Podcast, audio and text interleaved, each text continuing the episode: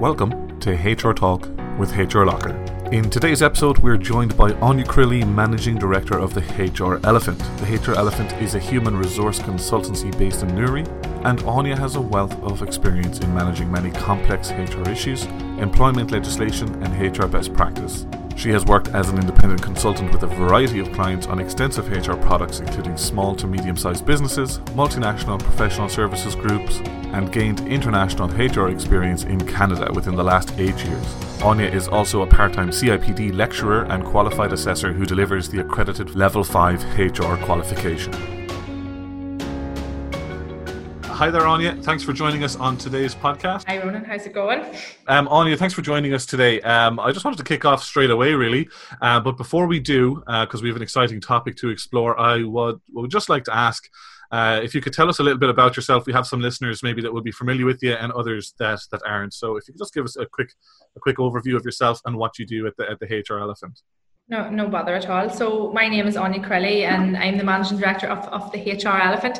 Um, we are a human resource consultancy established in, in back in 2016 um, and, and we're based, our head office is in Newry, um, but we work with, with clients all over Ireland um, just because of our location and uh, we also work in the United Kingdom as well. So um, yeah, I, am a member of, of the, the CIPD, which is which is our institution for, for personnel and development, and a part-time lecturer in, in HR. So um, do a wee bit of everything.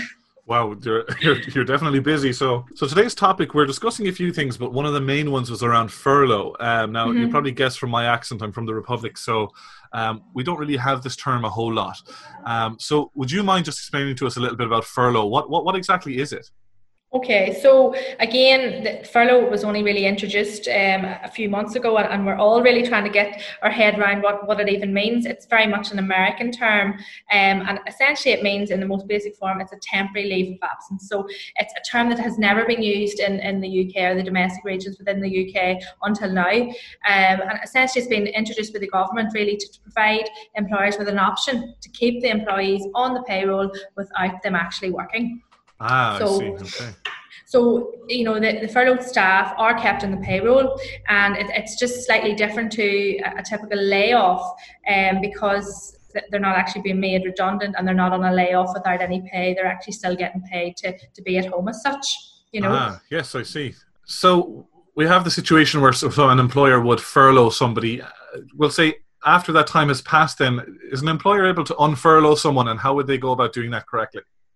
Okay, so essentially, again, the, the whole unfurloughing process has, has really um, seemed to be complicated, but again, in terms of, of simple steps, um, Ronan, you know, you, you can re-furlough people and, and you can bring them off furlough and, and back and forth as much as possible, as long as it's for a minimum period of, of three weeks.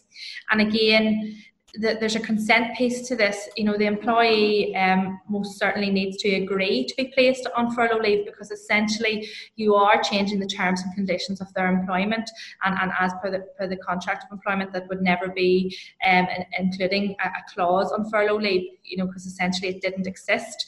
Um, so it's just really about getting their consent. And again, the, the government has been quite clear in this. That consent must be in writing. So um, it's about getting the consent in writing and and having that on record, like anything with, with the government, but with the HMRC, in case anything came down the line that you would need to produce that document, you know.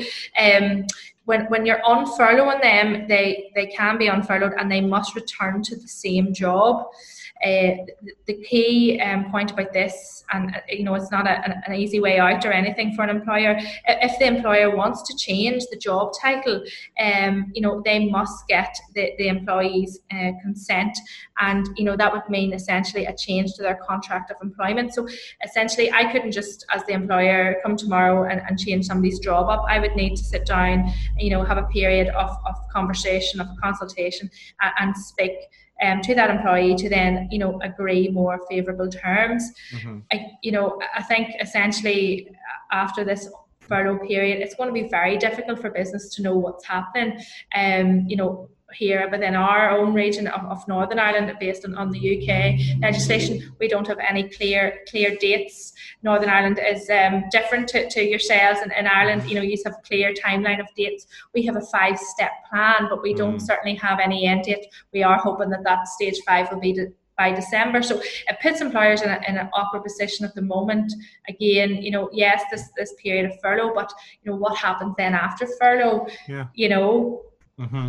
Yeah, after furlough, when you're when the employer is unfurloughing or refurloughing someone, um, is that person going to be coming back to the same job? Yes, yeah, for sure. They need, need to return to, to the same job. Again, you know, you can rotate furlough as well. So I think you know it, it's some employers at the start had, had thought that, um, you know, if, if they're in furlough and they come off furlough, you can't place them back on furlough. Mm-hmm. But it's you know it's very much a minimum of three weeks. But again, you know, you could rotate that. So if, if you had you know 40 employees and you were working on a rotational basis you could have 20 employees on and 20 employees off and, and rotating that that you know you can keep your your health and safety measures in place such as your distancing or whatever may, may need be in, in those areas of key workers you know mm-hmm.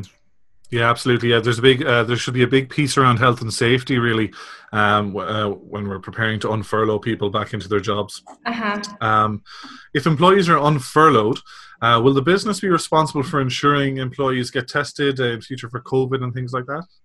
So again, as the employer, you do have you know a duty of care to, to protect those employees, and, and again, that's a, a legal um, duty of care um, in statute. So you know, really, what, what you're looking at there is the testing is available for key workers within the essential services. So any employers that we've been working with, you know, we have been putting a memo or an email or a notice out to the key workers to say, you know, obviously you're a key worker and you know, this is the testing provisions if, if um, you feel you need to be tested, and, and, this is the steps you need to be taken. So, you know, signpost them to the website that they can go on and then book book in, in the test. I think when you look at reasonableness and, and as a as a caring and reasonable employer, um, you know, the responsibility is there certainly to signpost. You know, the testing is done through drive-in centres and there is home kits available, but um, you know, the employer certainly would be asking the employee to complete a questionnaire before returning to work.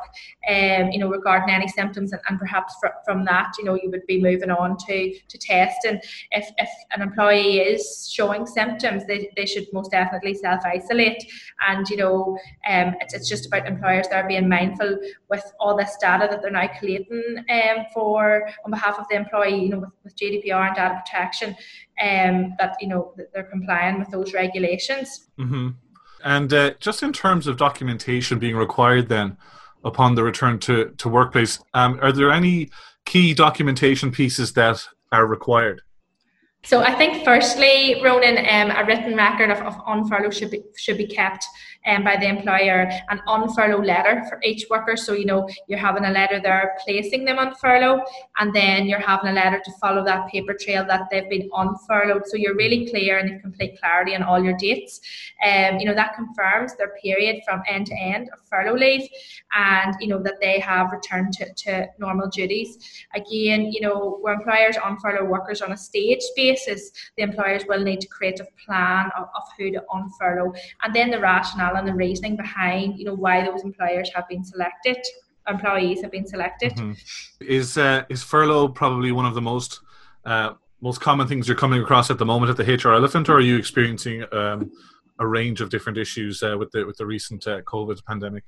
Yeah, so you know, th- there's lots of different issues at the moment. Um, certainly, furlough uh, overwhelm would be be the first. So, uh, you know, a, a, HR professional at this moment in time can can um, work anything from a you know uh, ear ear to cry to you know list of social work, and you know, I think there's so many different aspects to the working from home. So, like yourself, you will know with HR Locker, you know, having the policy procedures in place to, to enable um, the employees to work from home. So, having you know your remote working policies and procedures in place, um, you know, having having your your welfare um, policy in place. Mental health is, is a massive um, aspect of what we're looking at now in terms of, of of coming coming forward with employers and, and, queries about you know how, how do you manage mental health in the workplace when you actually have a physical workplace is one aspect of it. But you know when you move that to remotely it, it's very difficult to manage um, and, and it's hard. So there's a number of employers now looking at, at the likes of the, the mental health first aid training. So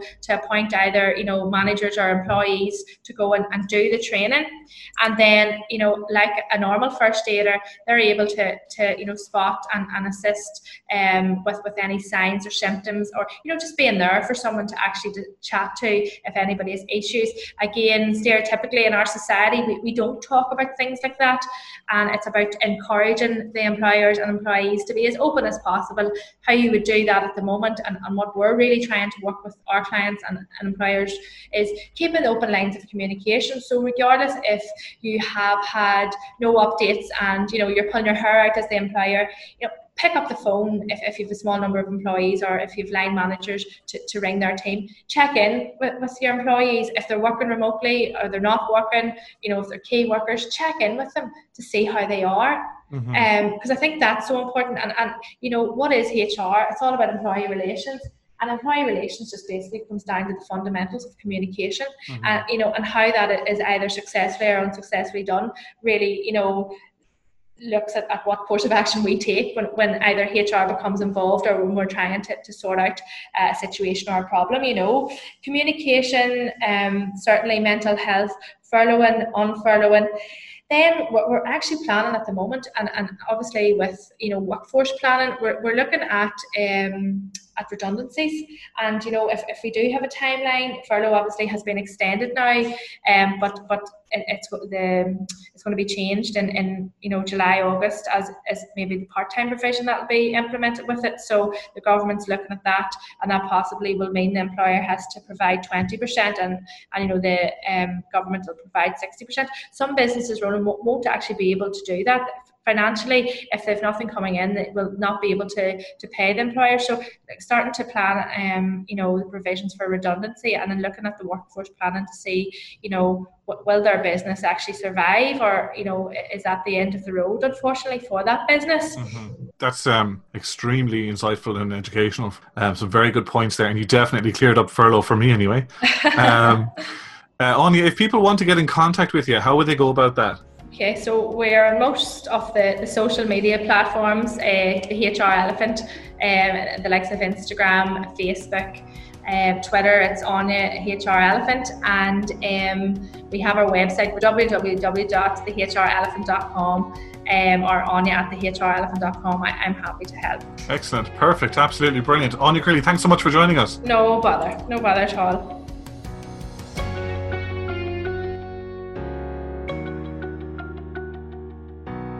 Thank you for listening to another episode of HR Talk with HR Locker, the podcast that brings you all things HR, adult development, remote working, and deliberately developmental organizational culture. We're available on iTunes, TuneIn, Stitcher, Google Podcasts, and anywhere else you get your favorite podcasts. Subscribe now and tune in for the next episode.